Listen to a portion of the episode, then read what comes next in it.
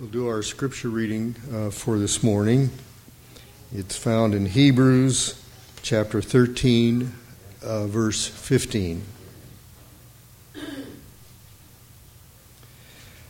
Therefore, by him, let us continually offer the sacrifice of praise to God.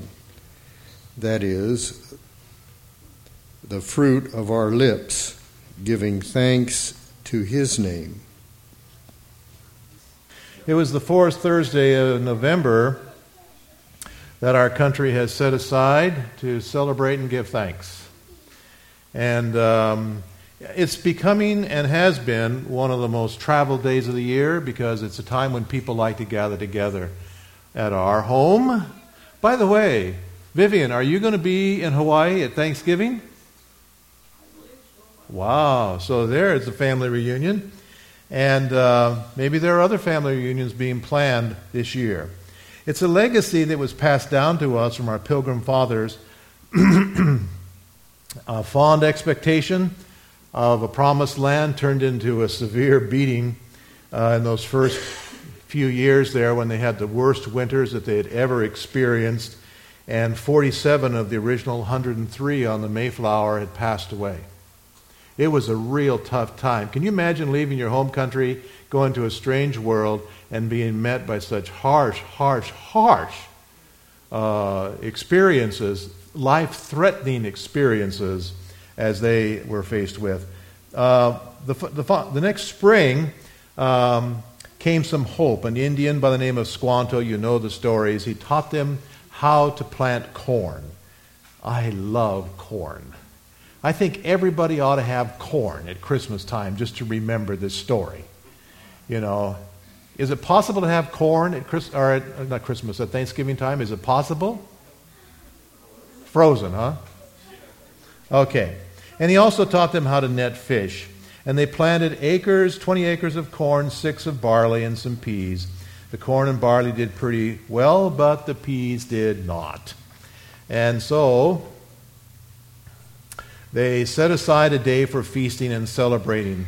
The governor decided that it should be late in 1621, and they wanted to share their celebration in the true spirit of Thanksgiving with the Indians.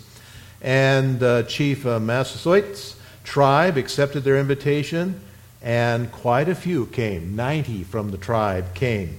They brought their provisions to join in with the provisions of the pilgrims. They brought, brought deer and oysters, and it was a great feast. Three days they ate together. And I think you know the story, but in those days it wasn't like it is at our house at Thanksgiving time. Everybody has their own dish at Thanksgiving time.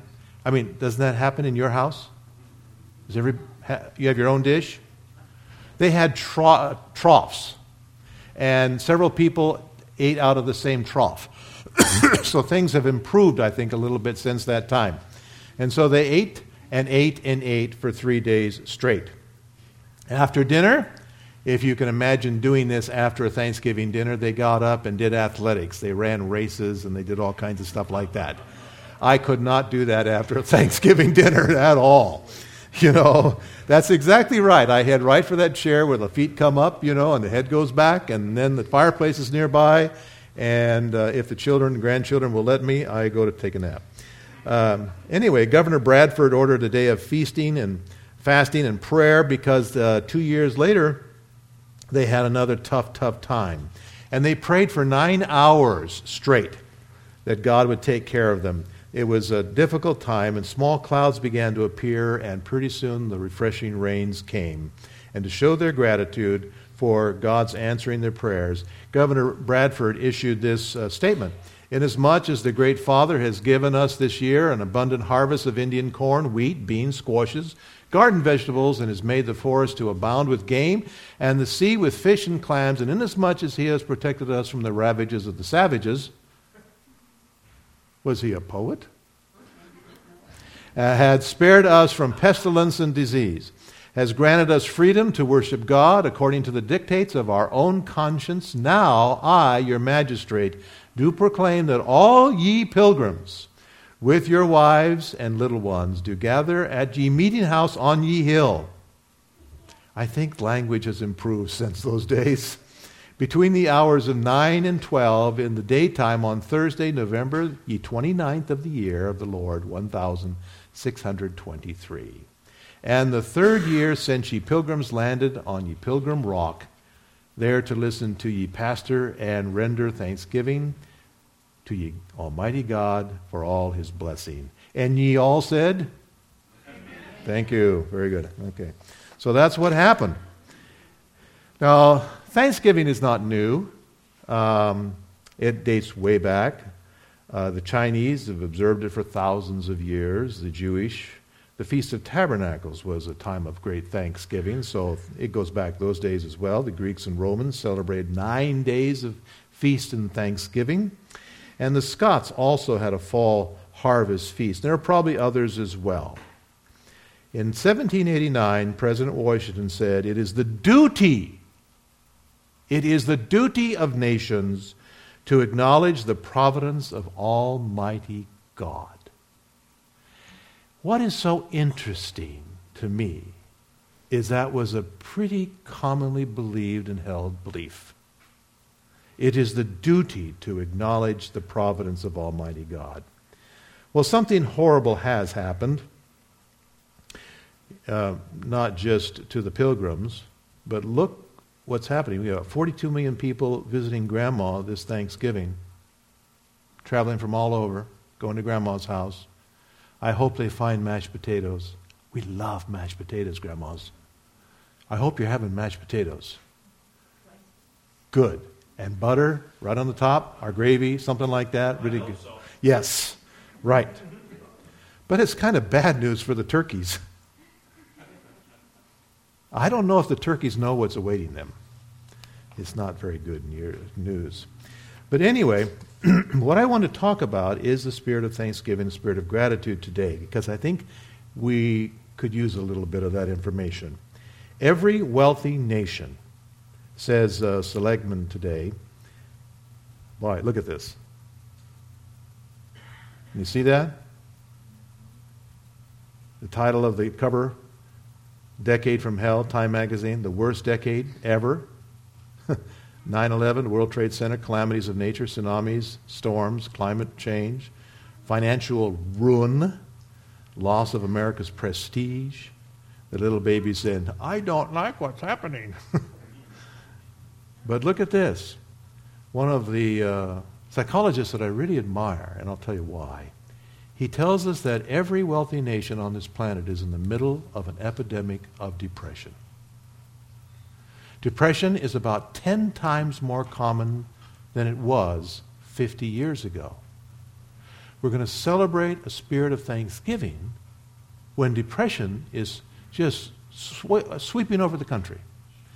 50 years ago, the average age for the first onset of depression was 30 years of age. 50 years ago. I was alive back then. Today, where is it? Below 18 years of age. And in that period of time, there has been such an, a period of abundance and prosperity like probably no other time in history. And it seems like depression follows prosperity. Three times more purchasing power than 50 years ago, bigger houses, more cars. I live in the biggest house I've ever lived in. More education, more music, more rights, less racism, less pollution, fewer tyrants, more books and entertainment. Everything is better except we don't feel good about life in ways that we have never, and to degrees that we have never experienced before. The National Happiness Scale, believe it or not, they measure that, and it has stayed stagnant all through this period of unparalleled prosperity. Something's going wrong. I'm going to tell you a story. I don't know if you know this story. It's a story about a woman named Jackie Miller, a single mother of two. She had a very successful career. She loved photography. She was visiting a friend at her home one day, and she had taken a nap. She was the only one in the home because the friend had gone somewhere and she was there alone. Two boys. Two boys came by, and somehow they believed that life had just treated them horribly. And these two boys made a decision if nobody cares for us, then we're not going to care for anybody else. Young teenagers. And they just drove down the street, stopped in front of the home where Jackie was taking a nap. Didn't know anybody in this home. It was just happenstance. And they were going to steal the car out front. And so they looked for the keys. They weren't car, obviously, so they decided they were going to go in the house. They rang the doorbell, nobody was there, so they just walked in. And they were rifling through the house looking for the keys when Jackie woke up. And when she woke up, the boys panicked. They took Jackie, threw her to the floor, put a pillow over her head, and one of them had a gun. And he put it to the back of her head, and he pulled the trigger. What a terrible tragedy. That's not the whole story, though. She was attacked by a boy named Craig, 16, and Josh, who was 15. He shot her through the back of her head. Here is the boy in the picture on the left of the screen. She had just a 2% chance of survival. She was nine months in rehab. She had to learn everything over again, completely. Even the most elementary things in life that children have to learn. She had to learn them all over again. She was legally blind. Both boys, it was a stupid thing. They went back to the home where they came from, where they were captured. And they were sentenced. Despite the ongoing havoc they brought, they took away everything, Jackie said. What did she do? She forgave them. I think I would be nuts if I hadn't forgiven them. I forgave them immediately so I could get on with my life. That was the attitude that Jackie took. Two years after shooting, Jackie decided that she was going to visit Craig in prison. He was the one that pulled the trigger. To find out why he shot her, she had no memory of it. So and to let him know that she had forgiven him. Did you hear what Jackie said? So that I can get on with my life. That's a psychological, spiritual, and an absolute truth. When we are locked up by an event, we are stuck in an event. And we have to get beyond it. She wanted her life to be more than just this horrible tragedy that happened to her, no fault of her own.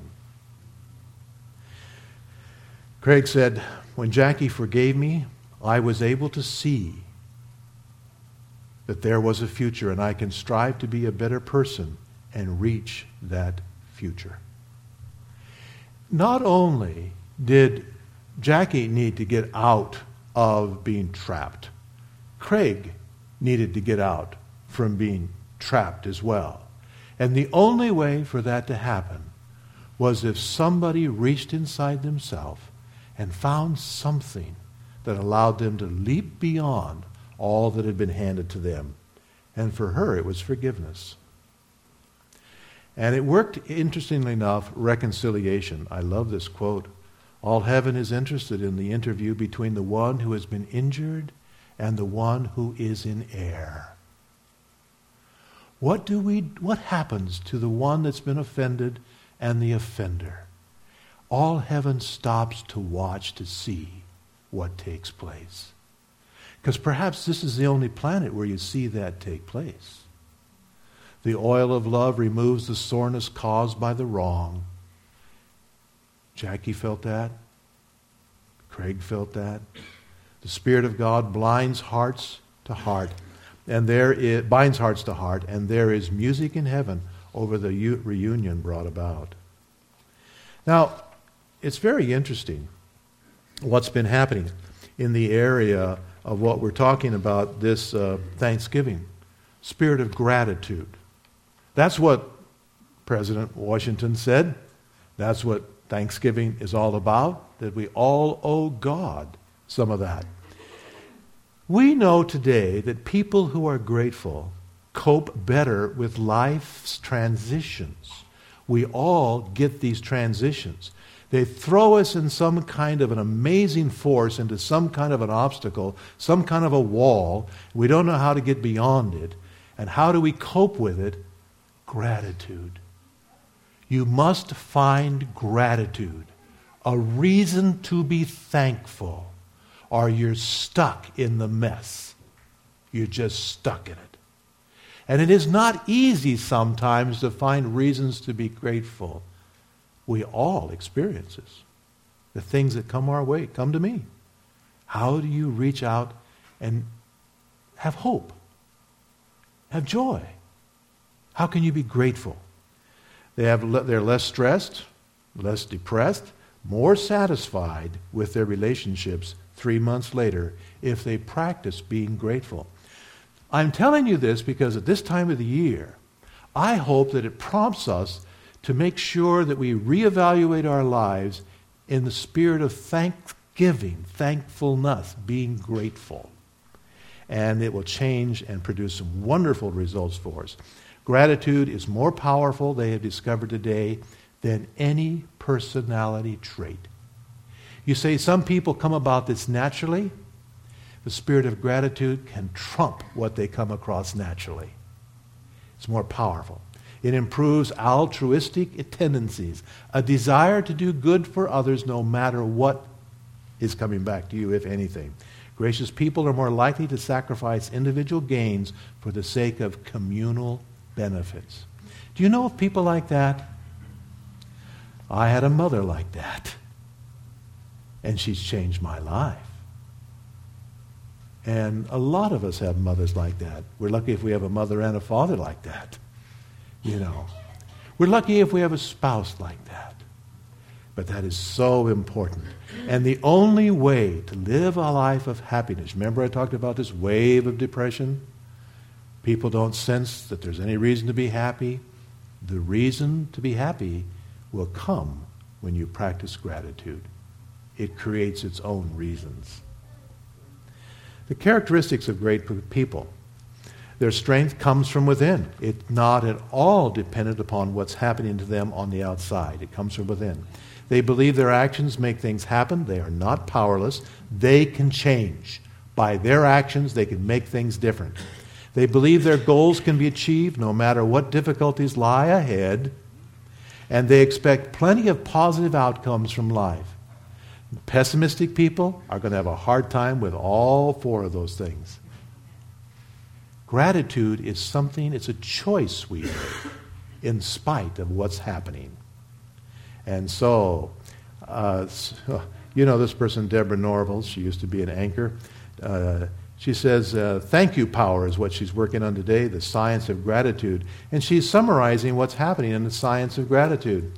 Gratitude makes us more optimistic, more helpful, more joyful, more healthy, more resilient, more, less stress, and better strategic thinkers and better innovative thinkers because we are thinking outside of the rigid confines of what life has handed to us. We go beyond. There's a whole group of science that's come together, and I'm going to give it to you quickly, and I'm going to tell you the reason why. Uh, do you want to try to say her last name? Well, Laub. No, I'm not either. She says, uh, she's remarkably young, isn't she? And she's a leading uh, researcher in the field of gratitude. And she is saying that gratitude journals don't write this off, men or women. If you want your life to account for more than you think it can be, you better pay attention to this one. It's a matter of the way God has designed the brain to work. If you write down every day things that you are happy about, things that you are grateful for, even if they are hard things that are coming your way, if you write them down, the wheels of your brain are going to turn in the direction of gratitude. And when that happens, a whole stream of emotions will follow to support that and you will be a happier person. It's as simple as that. And so she is saying, take time, conscientiously count your blessings. Once a week significantly boosts overall satisfaction with life. deeds of kindness, doing kind acts, um, especially all on a single day, give measurable boost to one's satisfaction with life. Robert Emmons, right here from Davis, not too far away, he agrees the one who benefited most to elaborate more, the ones who benefited most were the ones that elaborated more and have a wider span of things that they're grateful for. Push yourself for reasons to be grateful. Write them down, look at them, think about them, dwell upon what you have written down, and you are rewiring the brain in a positive direction. So that's what I'd like to have us all think about. Here is this professor, is pictured before you here, Robert Emmons from UC Davis. Those who keep weekly gratitude journals felt better about their lives, reported fewer adverse symptoms, and were more optimistic. They were more likely to make progress toward important personal goals. They experienced higher levels of alertness, determination, attentiveness, and energy. This is all good stuff. And are more likely to get involved in helping someone experiencing a personal problem. Would you like your life to be that way? Journaling. Write it down. And not only do you write it down, but go back and revisit the pages and think about them again. You are reprogramming your life to not be the victim. It's interesting reading the Gospel of John. We were reading because the differences in what John says, remember, he's not like the other three. The others are called the Synoptic Gospels Matthew, Mark, and uh, uh Luke. John is different.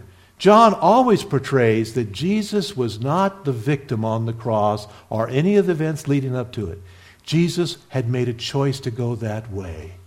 Jesus, Jesus was actually grateful to do it. He did not resist it. He wanted to do this. And that's the example for us that we, the same way. When we do that, we have power in our life. And grateful people have the capacity to be empathetic and take the perspective of other people, are more generous and helpful, are less likely to judge based upon material terms. They are more spiritual. Let me just tell you something. You know, I've been doing a lot of research in the area of spirituality. I'm going to tell you that what I have read in the science of gratitude, the happiness research on gratitude, parallels exactly what I'm reading in spirituality. Practicing gratitude sets you up to be a spiritual person, enhances being a spiritual person. If you have any doubt about that, ask the people around you. Do you like to have somebody that's happy and grateful and overflowing with thanksgiving? Or do you want to have somebody that's always moaning and groaning about what life is dishing out to them? What has a more positive effect? And so you find out through the Bible that all through the Bible, all through the Bible, we are commanded to give sacrifices of praise, sacrifices of joy. And you wonder why all of this happens all the time. God was teaching the people how to have the best life possible in doing these things. A song would be sung was more pleasing to God than animal sacrifices. Paul maintained that thanksgiving should characterize the Christian life in all circumstances. It should mark all corporate worship. You should come to church and you should go out of church happier than when you came in. That's what should happen. The book of Revelation is filled with hymns of praise and thanksgiving. It's a common feature in heavenly worship. In fact, the Hebrew word for peace offering, shalom, is always used in the plural shalom, calling attention to the abundance of joy. Praise is associated with gratitude, it sets it all up. It is a good thing to give thanks unto the Lord and to sing praises unto thy name, O Most High. You bet it's good. It changes who you are. To show forth thy loving kindness in the morning, thy faithfulness every night. I don't want to get ahead of this thing. And it's the subject of morning and evening prayers. That's what it's all about. For thou, Lord, hast made me glad through thy work, and I will triumph in the work of thy hands. In everything give thanks, for this is the what? The will of God. Why do you think God wants that? Tell me. I've been telling you all along. Why? It's the best thing for us. It is really important to do that. Look at this one. Let's read it together. Oh, give thanks unto the Lord, for he is good, for his mercy endureth forever. Let the redeemed of the Lord say so, whom he hath redeemed from the hand of the enemy. Oh, that men would praise the Lord for his goodness and for his wonderful works to the children of men. It's like an ache. Oh, I wish we could do this. And let them sacrifice the sacrifices of thanksgiving and declare his works with rejoicing. The righteous shall see it and rejoice, and all iniquity shall stop her mouth. Whoso is wise and will observe these things, even they shall understand the loving kindness of the Lord. As you do this thing, happiness, rejoicing takes place. As you do these things, the loving kindness of the Lord comes into your life. The Lord was teaching his people what finally science is showing us to be true.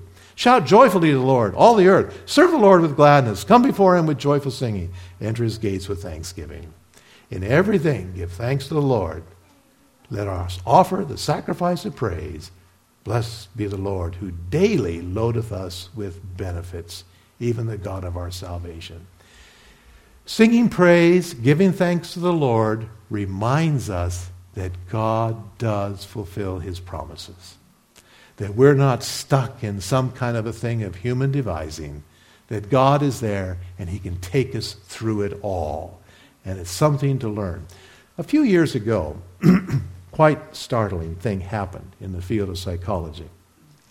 Ever since its founding, the field of psychology has been concerned with one thing getting people who are the most desperately ill people back to normal.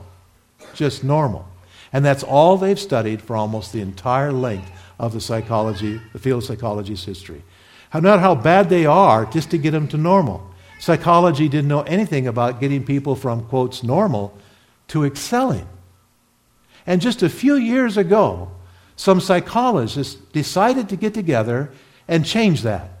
And so instead of what you might call negative psychology, we have a new field now called positive psychology getting normal people to excel, to achieve everything that life should be. And so psychologists use their considerable skills about human people, you know, about us, to figure out how that's done. One of the leading proponents is this man that you've heard me refer to. He's Marty Seligman. New Year's Day, 1998, his first day as president of the American Psychological Association, Dr. Seligman, who taught for years at the University of Pennsylvania, called together three people to lay out plans for redirecting the goal of psychology towards promoting positive psychology. And his three guests at Akumal, Mexico, I hope I said that right, were there to discuss how to do it. One was Edward Diener, who was popularly known as Dr. Happiness. Another was Mihaly, can you say that next name? Very, very familiar name in psychological circles. Csikszentmihalyi. he was the inventor of flow. He was the inventor of flow. I'll tell you about that a little bit now. And finally, the previous longtime CEO of American Psychological Association, Raymond Fowler. They got together in this Mexico retreat and they laid plans to turn the entire course of psychology in a new direction. Dr. Diener, Dr. Happiness. Once your basic needs, he says, are met, additional income does little to raise your sense of satisfaction with life. Yes, getting to the place where your basic needs are met does matter in life satisfaction. But anything above that, have you been noticing the news lately telling you how many people own how much of the wealth of America? Very, very few own most of the wealth of the country. And it doesn't bring them one iota of more happiness or more satisfaction. Life survival, yes, you do need that. It's necessary for happiness.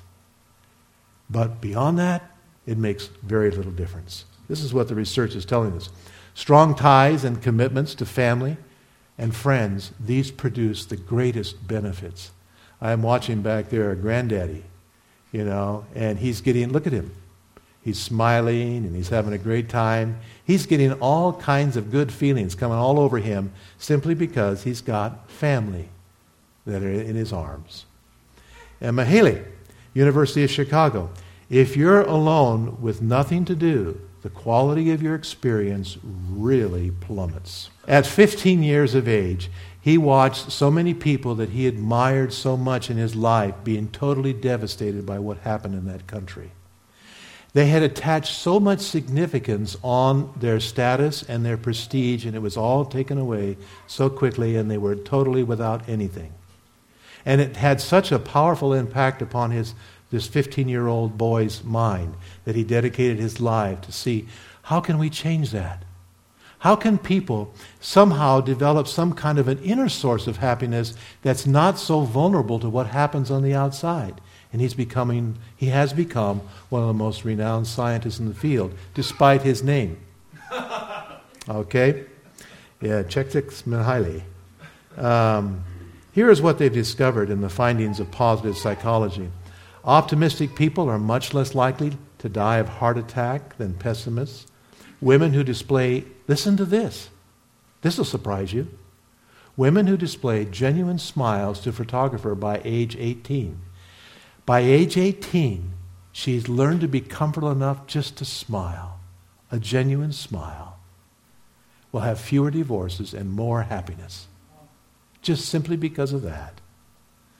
External factors, weather, like today, health, marriage, religion, money, all of that together totals no more than 15% of life happiness.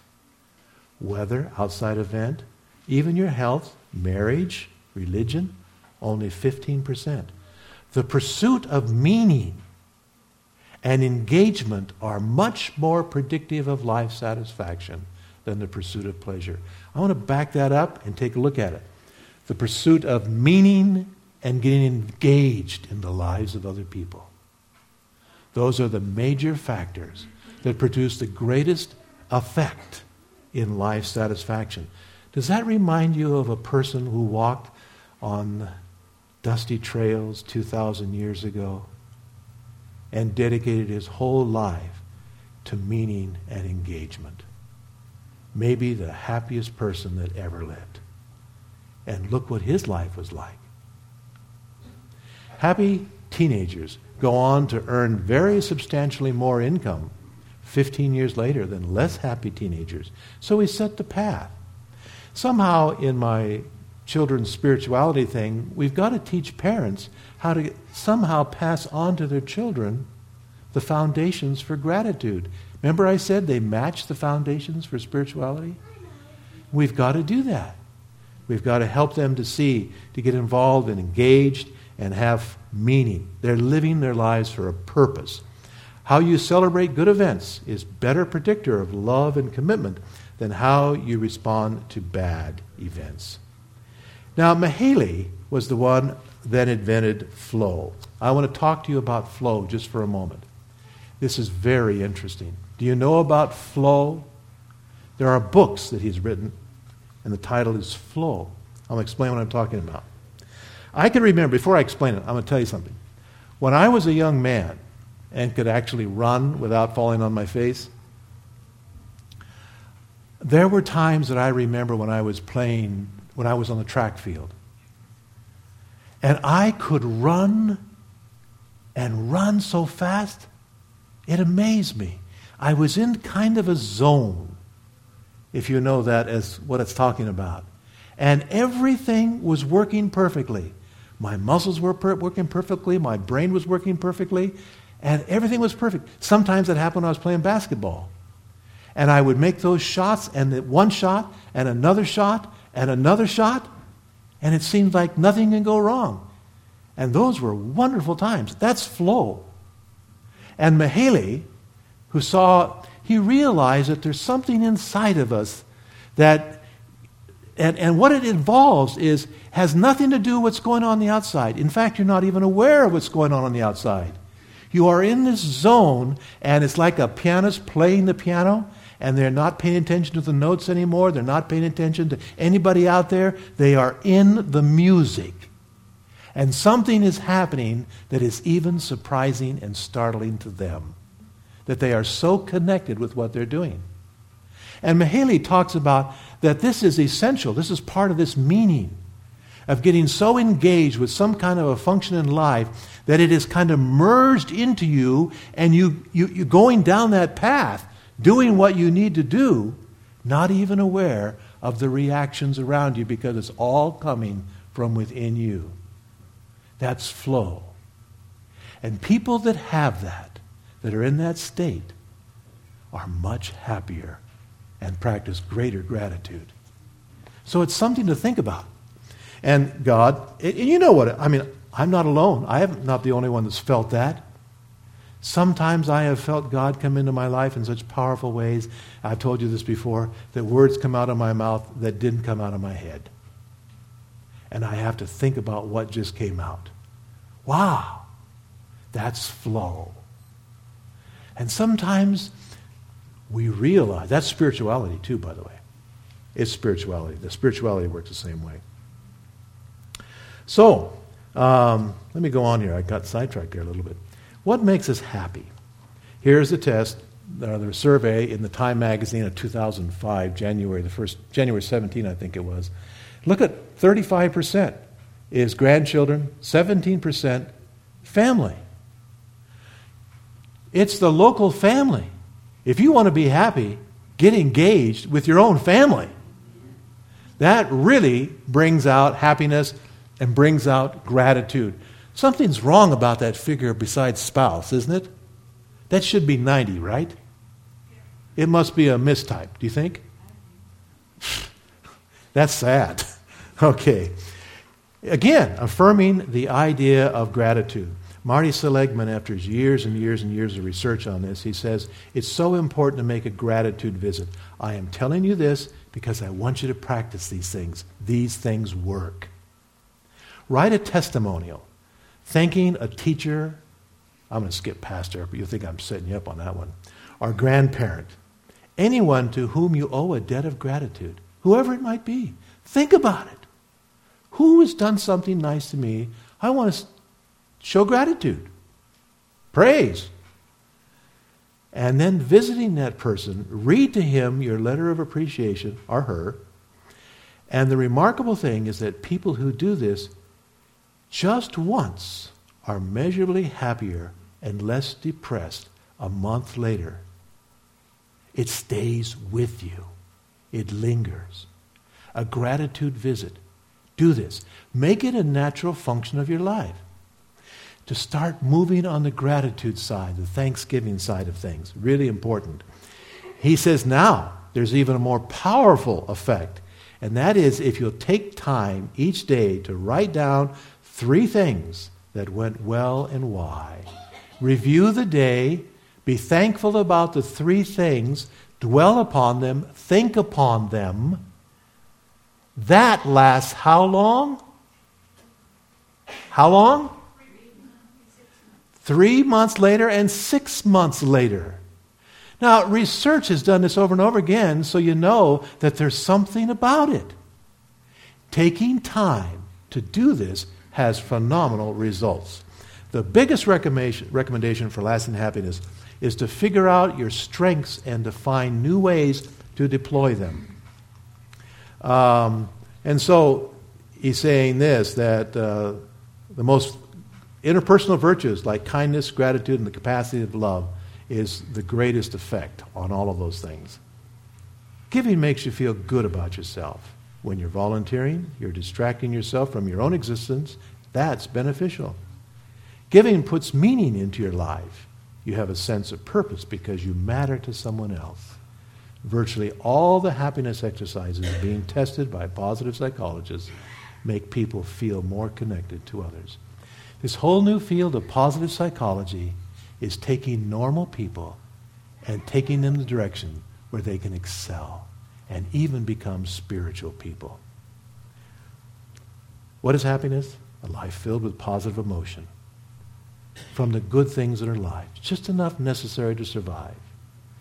Secondly, a life that is so fully absorbed in living, employing all your talents and strengths to meet the challenges coming your way, the flow.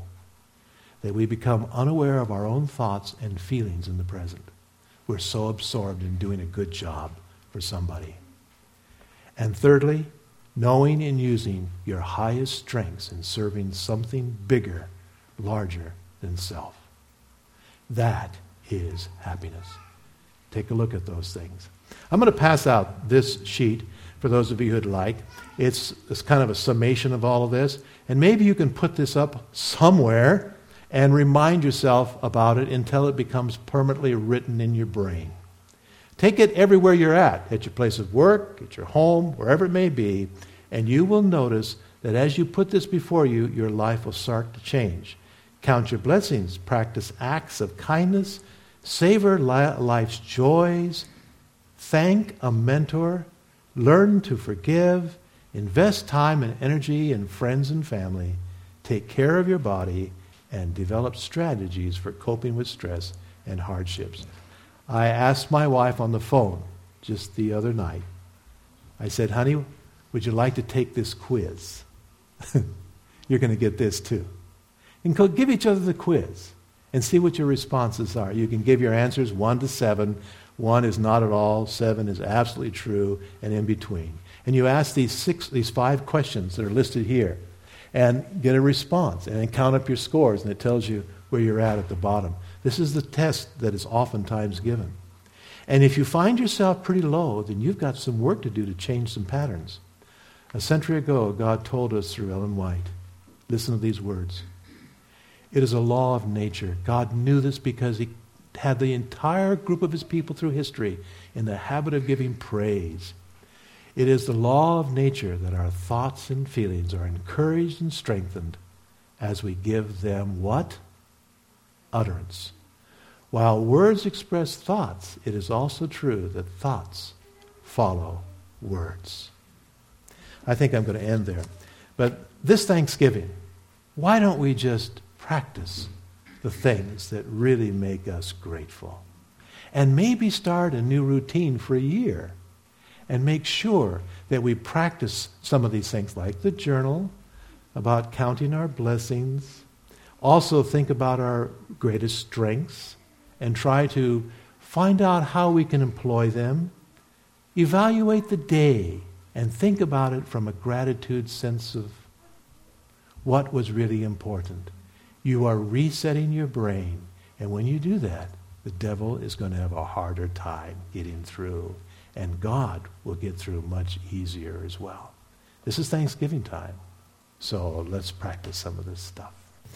As we enter into Thanksgiving week this coming week, there should be things that we can learn about Thanksgiving that can make us better people.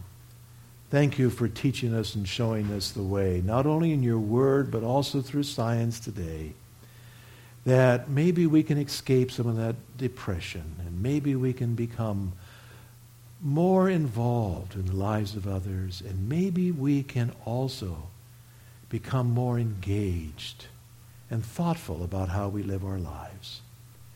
May we encourage each other as members of the family gathered around the Thanksgiving table to encourage each to put into practice some of the things that we've talked about today so that our lives can be happier and everybody around us can be happier. And that we can practice more and more of opening our hearts and being grateful to you in the spirit of thanksgiving. Thank you for loving us, accepting us, forgiving us, and being willing to be with us and guide us every day of our lives in spite of the fact that we endlessly disappoint you. In Jesus' name we pray. Amen.